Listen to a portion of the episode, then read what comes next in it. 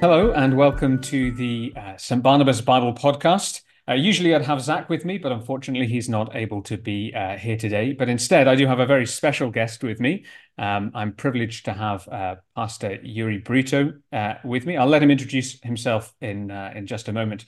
But before we get to that, a reminder, a bit of a housekeeping reminder. Um, if you missed our our spring conference, which just happened this last weekend. Um, you can find the recordings on the website. So if you're interested in those, please go there and uh, and listen to those and catch up with our discussion. Um, that's all the housekeeping that needs to be uh, needs to be said. Uh, so before, um, without any further ado, um, Pastor Uri Brito, uh, who are you um, and what do you do? Well, thank you. First of all, thank you for inviting me. I appreciate uh, the opportunity. I am a pastor in Pensacola, Florida. I've been here pastoring a, a CREC congregation. This is my 16th year, and God has been uh, very gracious to increase our numbers here in Pensacola. And uh, I have uh, five children. Been married to Melinda for 20 years now and God has really blessed our efforts here. And I am very eager to see the continuity of the work here in this part of Florida. Excellent. So, uh, Uri, you're you're here to talk to us today because you have um, you've written a a new book that's just been released. Uh, tell us a little bit. What what's the book called? Um, where can people find it?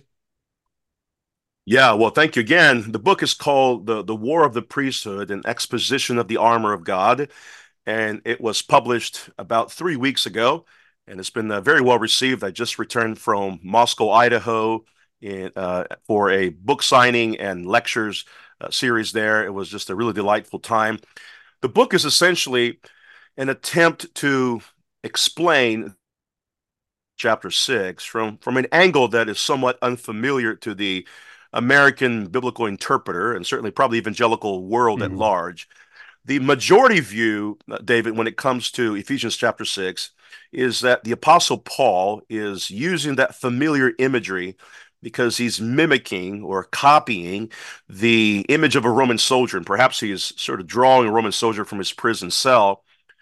What I argue is that that is an untenable position because the Apostle Paul is stressing the need for the armor of God because it will allow us to fight the principalities and powers it would be extremely odd for the Apostle Paul to say, fight the principalities and powers.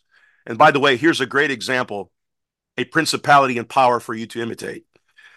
So my argument in the book is that there's something else that Paul is is concerned about, and that is drawing our attention to the priestly language of the Old Testament, in particular the language of Exodus 28 and 29 and Leviticus 8 and 9, which form the corpus of the priesthood motif, both in its consecration, ordination, and the holy place of the Old Testament, especially in the Torah.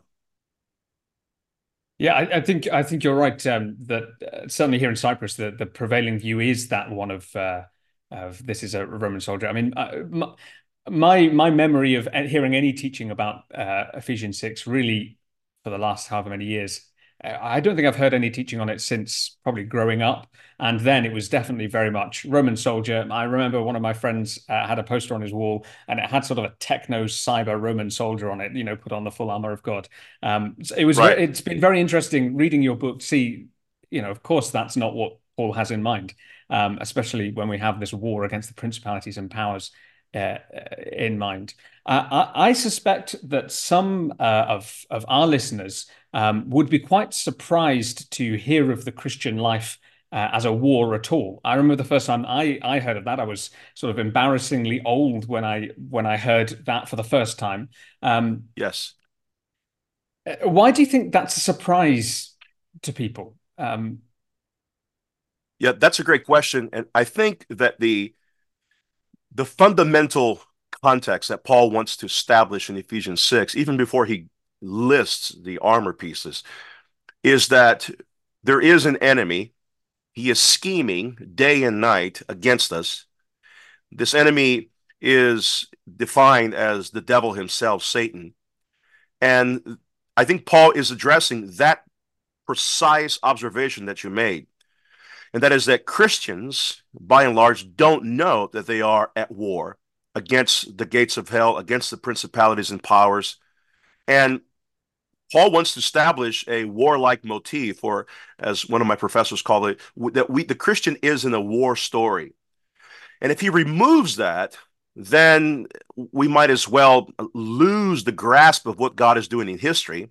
Or, David, more likely, we're going to embrace a form of pietism that simply says that the role of the Christian is to read our Bible, to go to church maybe once a week, and uh, perhaps pray once in a while at our leisure, find our favorite Bible translation, our favorite closet, and engage our favorite version of Jesus.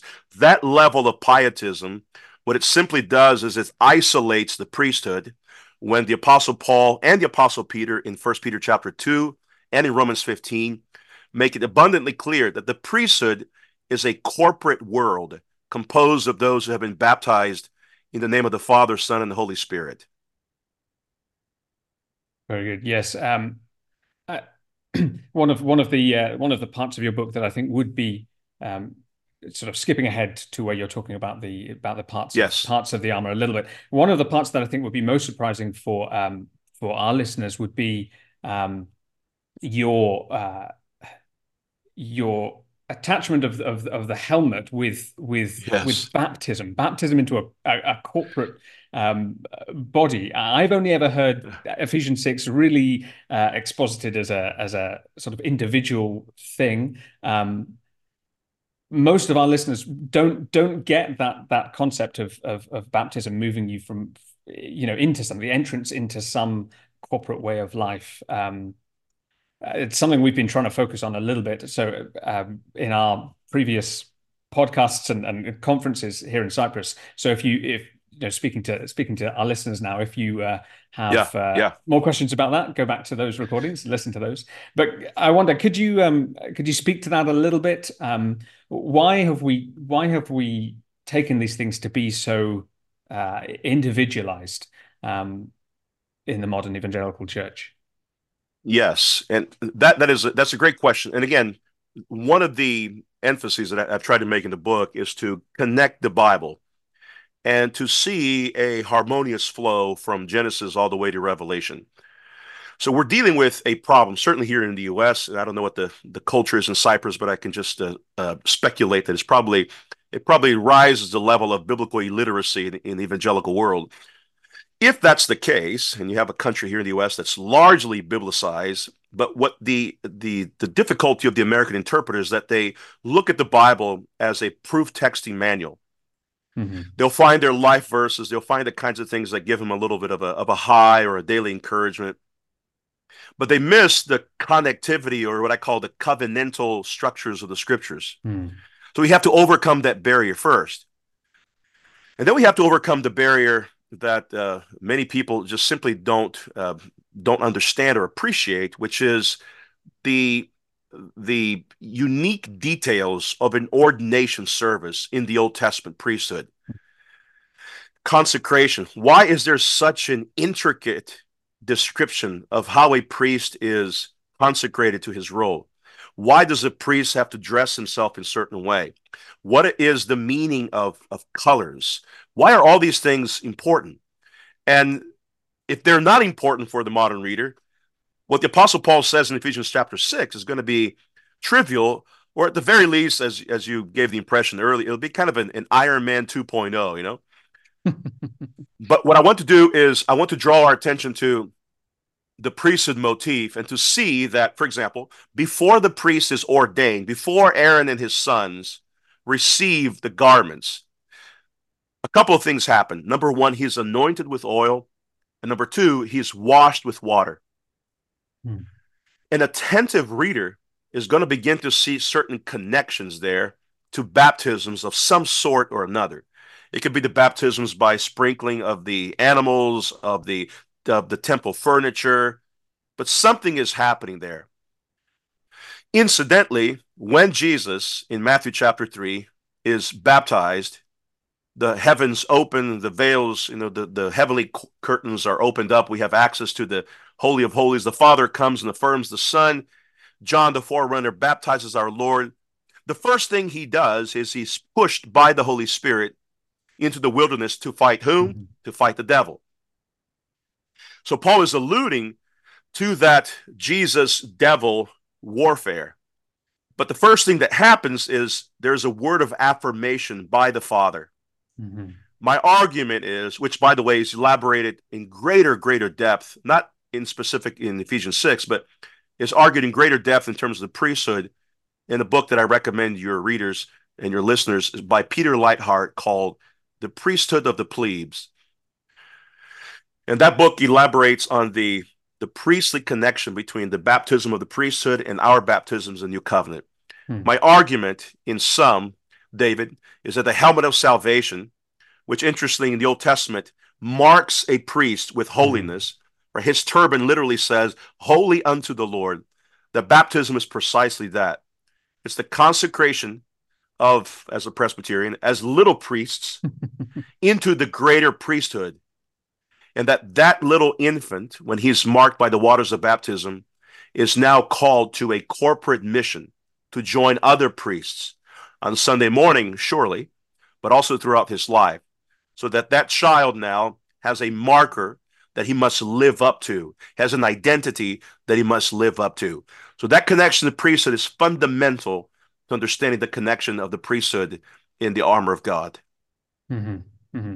Um, picking up on something you just said there, you mentioned uh, the the role of Sunday morning in the uh, priestly warfare um, uh, life uh, that we're called to as Christians.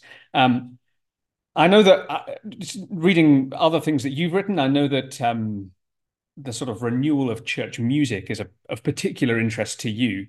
Um, and I know, sort of historically, the the view has been that uh, that what we sing ha- plays a pretty significant role in in preparing God's people for this kind of priestly warfare throughout their throughout their lives. Um, how would you, uh, looking at the sort of contemporary church music scene, and what we have here in Cyprus is very similar to what you'd see around in uh, in, in in the US, I'm sure. Uh, how do you think our current church music practices are are doing in preparing God's people for for this priestly war? Yes, and th- that is a, a, an issue of passion to me. If you if you ask someone, what is it that you believe? One of the ways I would answer that question is, show me what you sing, mm-hmm. because your music is such a a a clear and true description of the kinds of things you cherish. Right? Augustine said, when you sing, you pray twice. So, in other words, the songs we sing are our prayers to God, and those songs are going to be reflecting of the kinds of things we believe about God. And the evangelical scene, I'm here in the southern part of the U.S. We have, uh, this will be probably hard for you to believe in, in Cyprus, but we have 330 churches for 100,000 people. I am surrounded by churches everywhere where I live. And the one thing that is common among Methodists and Baptists and uh, maybe even, you know, even, even more liturgical traditions here in the South is that their music is virtually the same. They're borrowing from the same industries so that their their messages and their liturgical styles may differ, but their music is the same. And the sad reality is that we have given over music composition of tunes, words, melodies, all that to untrained, unskilled men, and hmm. sometimes even women.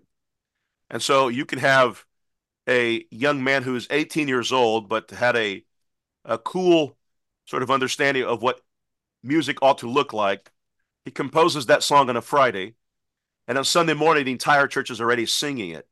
Mm. Now, the thing about the description, the difference between that and something like Isaac Watts would have written, who was a trained theologian, gifted in logic, who knew the Psalms almost by memory, mm.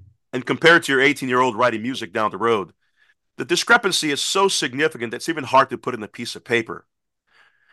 That said, God has given us 150 inerrant Psalms to sing, and we don't. I don't affirm uh, an exclusive psalmody, mm-hmm. but I do believe the psalms ought to be primary in the shaping of Christian music, because the psalms offer this uh, variegated uh, genre of music for all times and all seasons. You want a psalm of imprecation? We got it. Psalms of lamentation? You got it. Psalms of ascent?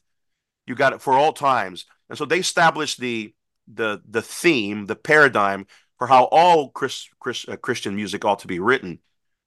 And if that is the primacy in the way we do music, then what we're going to be seeing is that the armor of God is going to allow us to sing that kind of music, especially if we put on the whole armor of God. And incidentally, right before Ephesians chapter 6 and Ephesians chapter 5, verse 19, the Apostle Paul says we are to encourage one another by singing psalms and hymns and spirit mm-hmm. songs. Mm-hmm. So the way we bathe the armor of God is by singing over it. You know, it's like um, it's it's like a benediction over something. Mm-hmm. We bathe the armor by singing. Without music, it's very hard to have a successful, persevering armor because the armor, in some ways, is moved by the fuel of Christian music. Mm-hmm. So, so how then have you? Uh, how long have you been uh, a pastor in in Pensacola?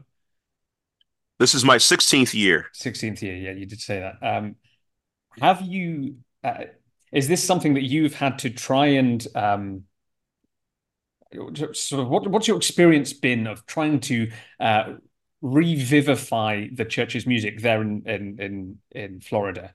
Um, I don't know what kind of church situation you went into there uh, 16 years ago, whether this was already sort of starting to flourish fairly healthily or whether you've had to start from scratch. But would you uh, be able to reflect a little bit on on on how you've been able to build up this uh, this sort of sung health? Um, yeah, great, great, uh, great use of language on the, the language of revivify. I think that's a, just a great use altogether. and I think that's what you got to do. You know, um, American music in the Christian world has has died a thousand times, and something needs to be resurrected. And the way you resurrect that, of course, is through very incremental steps. So I came into a church that was very small when I came back in 2008, and there was a a gentleman in our congregation. I don't know if you have been able to be exposed to his writings by the name of James B. Jordan. Yeah, certainly and, him, yeah. Okay, and James Jordan was my my pianist when I came, also mm-hmm. my Sunday school teacher. So there was already a, a fairly established desire to incorporate uh, good music through chanting or metrical psalms or fugue psalms or whatever it might be, and good hymnody. Jim didn't have the the kind of charisma to implement it, but he had the musical theory behind it. So when I came along, it was a, a, a strong desire of mine to bring music to the forefront of what we did as a church. Now, most of our congregation had come from Baptistic backgrounds where the choirs or the professional musicians did 99% of the singing and the people just sort of were in spectator mode. Mm-hmm. So, encouraging them that they are actually participants in the singing, that was step one. And then encouraging them to realize that the instrumentation merely accentuate the greater instrument, which is the vocal cords. That was step two. And then step three was singing music that was, uh, first of all, that, that had a, a, a, a clear melodic trajectory and then building from there. So if the most complicated piece of music you have is Amazing Grace, then you you learn that piece really well, mm-hmm. and then you begin to divide that piece into parts you know, soprano, alto, tenor, bass. You divide them into parts. So you master that song before you move to something else. So my encouragement would be to any congregation desiring to sing uh, more, more variedly would be to take your most complicated music, whatever it might be, how great thou art, you know, be thou my vision, mm-hmm. learn it really well, learn into parts, find someone in the congregation who is skilled. And that's what we've been doing for 16 years. Hmm. The result of that was that around uh, 13, 14 years ago, we started something called Wine and Psalm Roar. and the reason we use that language of roaring is because, as my Sunday school teacher observed, that the Christians don't sing psalms, they roar their psalms. We are disciples of the Lion of Judah. And that has become, David, one of the most evangelistic means that we have used in our community. When we do psalm roars, it allows us to invite visitors, unbelievers to come and to experience something that is actually quite rare in our Mhm. evangelical culture, which is to sing God's word and then fellowship with God's people with food and drink, and then seal that opportunity with uh, a doxology. In other words, make our music the kind of thing that is recognizable. And so that one of our reputations here in town is we, we're viewed as the singing church. and I love that. I, I would be Excellent. perfectly fine if no one who who I was as the pastor, but if they identified us as a singing church, at the very least they would know that we're the kind of people who who take God's songs very seriously. Mhm. Mhm. That's wonderful. Um, I want to return a little bit to um, to this idea of us being priests at war. Um, Yes. you you lay out in your in, in your book uh, a sort of a, a four stage, uh, four phase progress of the war of God's people against Satan through history.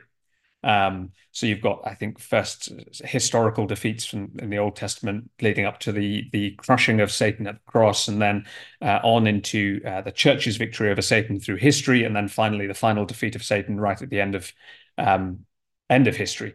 Uh, I think most people in my circle certainly um, would have no problem with your first two um, phases there, and they'd have no problem with the final phase of that. And yet, somewhere in that phase three, uh, they really want to sort of uh, step back from that and say that really the, the time between Jesus' first coming and his uh, and his final coming, there's not much war and victory over Satan happening here. I was just wondering if if you've had um, any of that kind of pushback, experienced any kind of that kind of thinking, and uh, and why do you think why do you think that is? Why why has the church got that into their head that uh, between Jesus' first coming and second coming, coming, it's basically a historical, uh, not much is going on.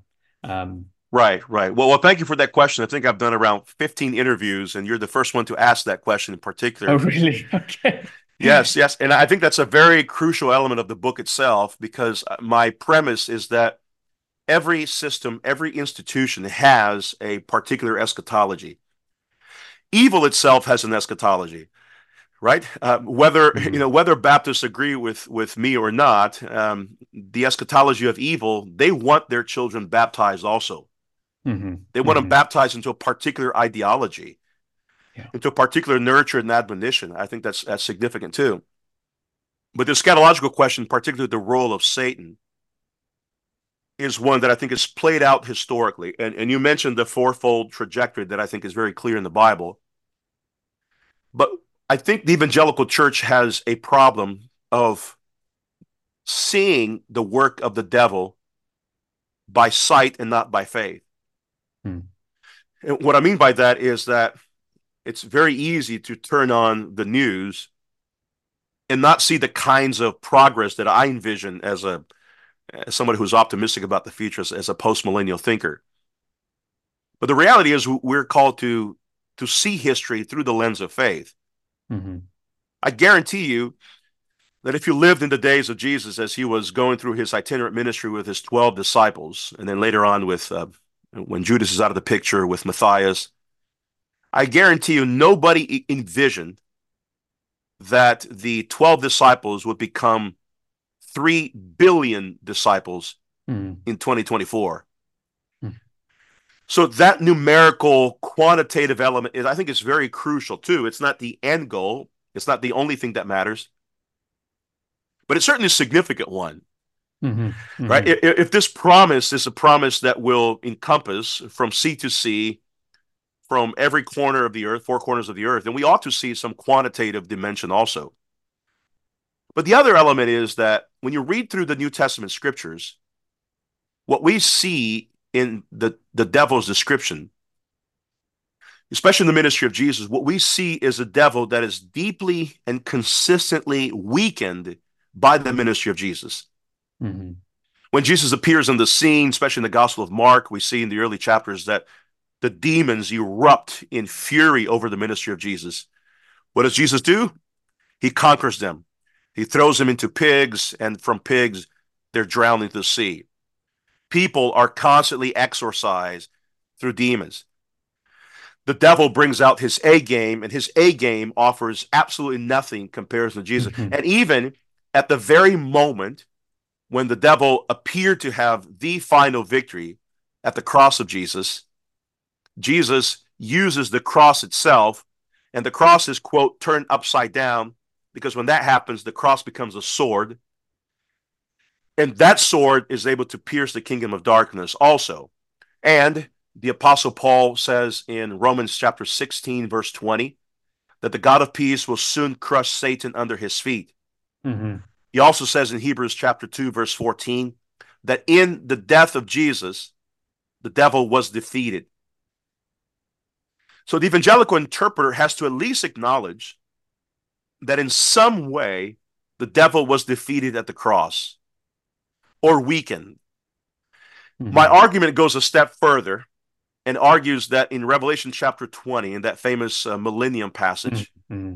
that the devil is not only defeated as if he's just, um, you know, ha- had a uh, had a, a bruise in his pride, but the devil was actually placed into a dark dungeon.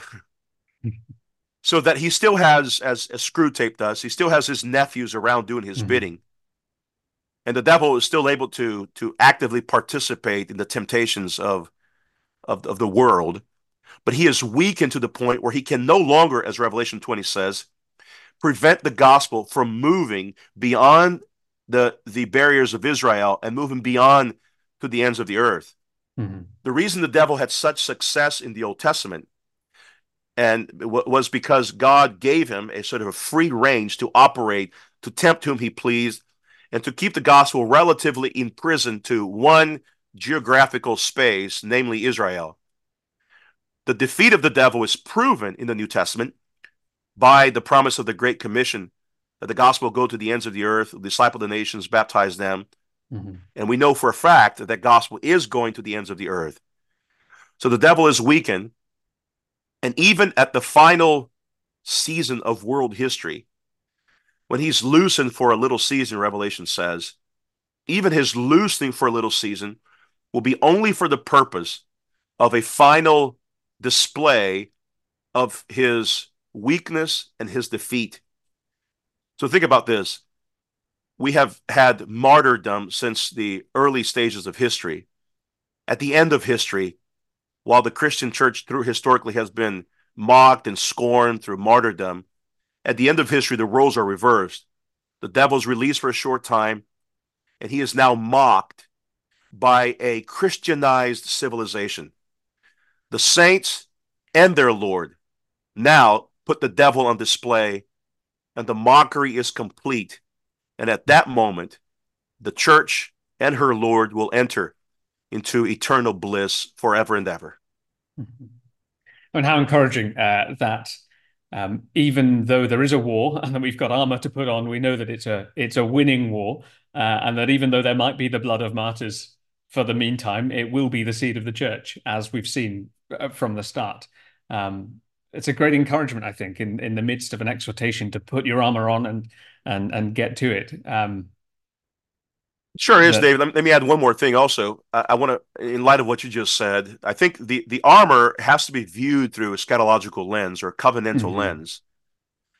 So this armor is put on by the individual, true, at his baptism, but that individual joins a corporate army mm-hmm. that's fighting against principalities and powers.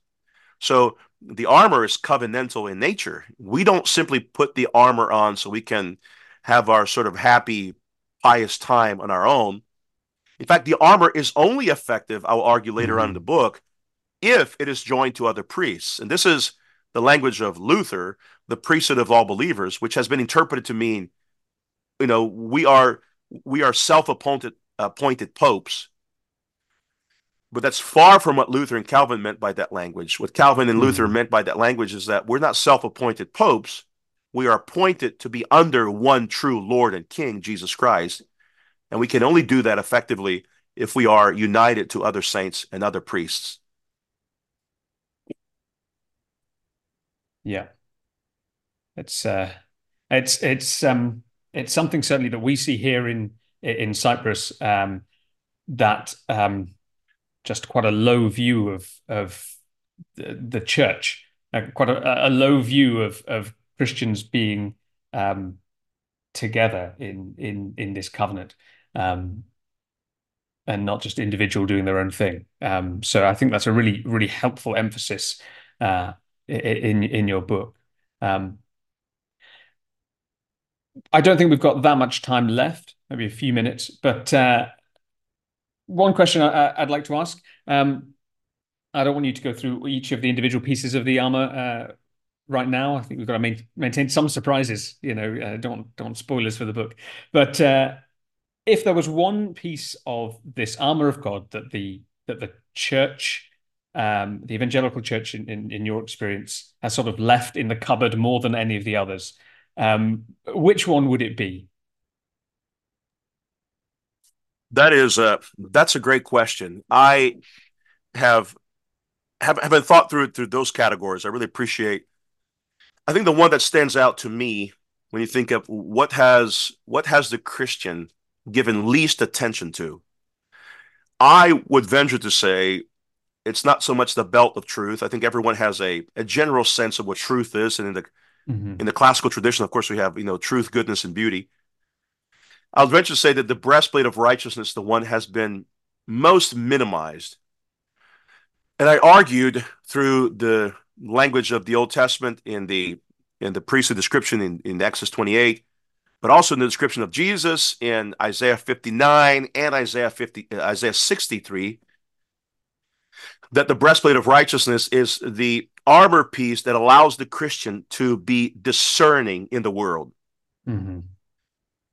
Many Christians may have a sense and duty to truth. They know what John 14 and John 16 say about truth, but they fail to understand that that truth is to be used so that we may discern between good and evil. Mm. And I don't know in particular the culture in Cyprus, but I do know that my experience both here in North America and in South America would lead me to say that the the woke uh, the woke journey through the American church has taken away the breastplate of righteousness, the discernment capability of the Christian. To the point where even evangelical leaders are falling for these kinds of traps. This would fall under the category of the schemes of the devil. The scheme of the devil plays out by making the case that anyone who has experienced any form of tragedy or gone through any sort of difficulty has does hereby it conferred the title of a victim. And that victimhood status allows him to do whatever he pleases, demand whatever he pleases, live with whomever he pleases, and also to, quote, deconstruct the Bible mm-hmm. to fit the paradigm that he wishes. So that now Jesus is tailored into uh, this form of modern day genie that he only exists to provide for us the comfort that we need, not in our sin, but in our victimhood. Mm-hmm. So, with that perspective, what it has done is that the sermon of the Christian has been diminished. And I'm arguing that the scriptures causes us through this imperative to put on the breastplate of righteousness so that we would be able to see a counterfeit and identify it immediately within the body. And that's why the body is significant, by the way, David, because when one brother can't see truth, mm-hmm. another brother comes alongside and say, no, no, Absolutely. there's something here that doesn't smell right. This is not the way of righteousness, but the way of falsehood. So take this way rather than the other way. So the Christian needs to exercise his discernment, and that is always best done when he is in a community of righteousness.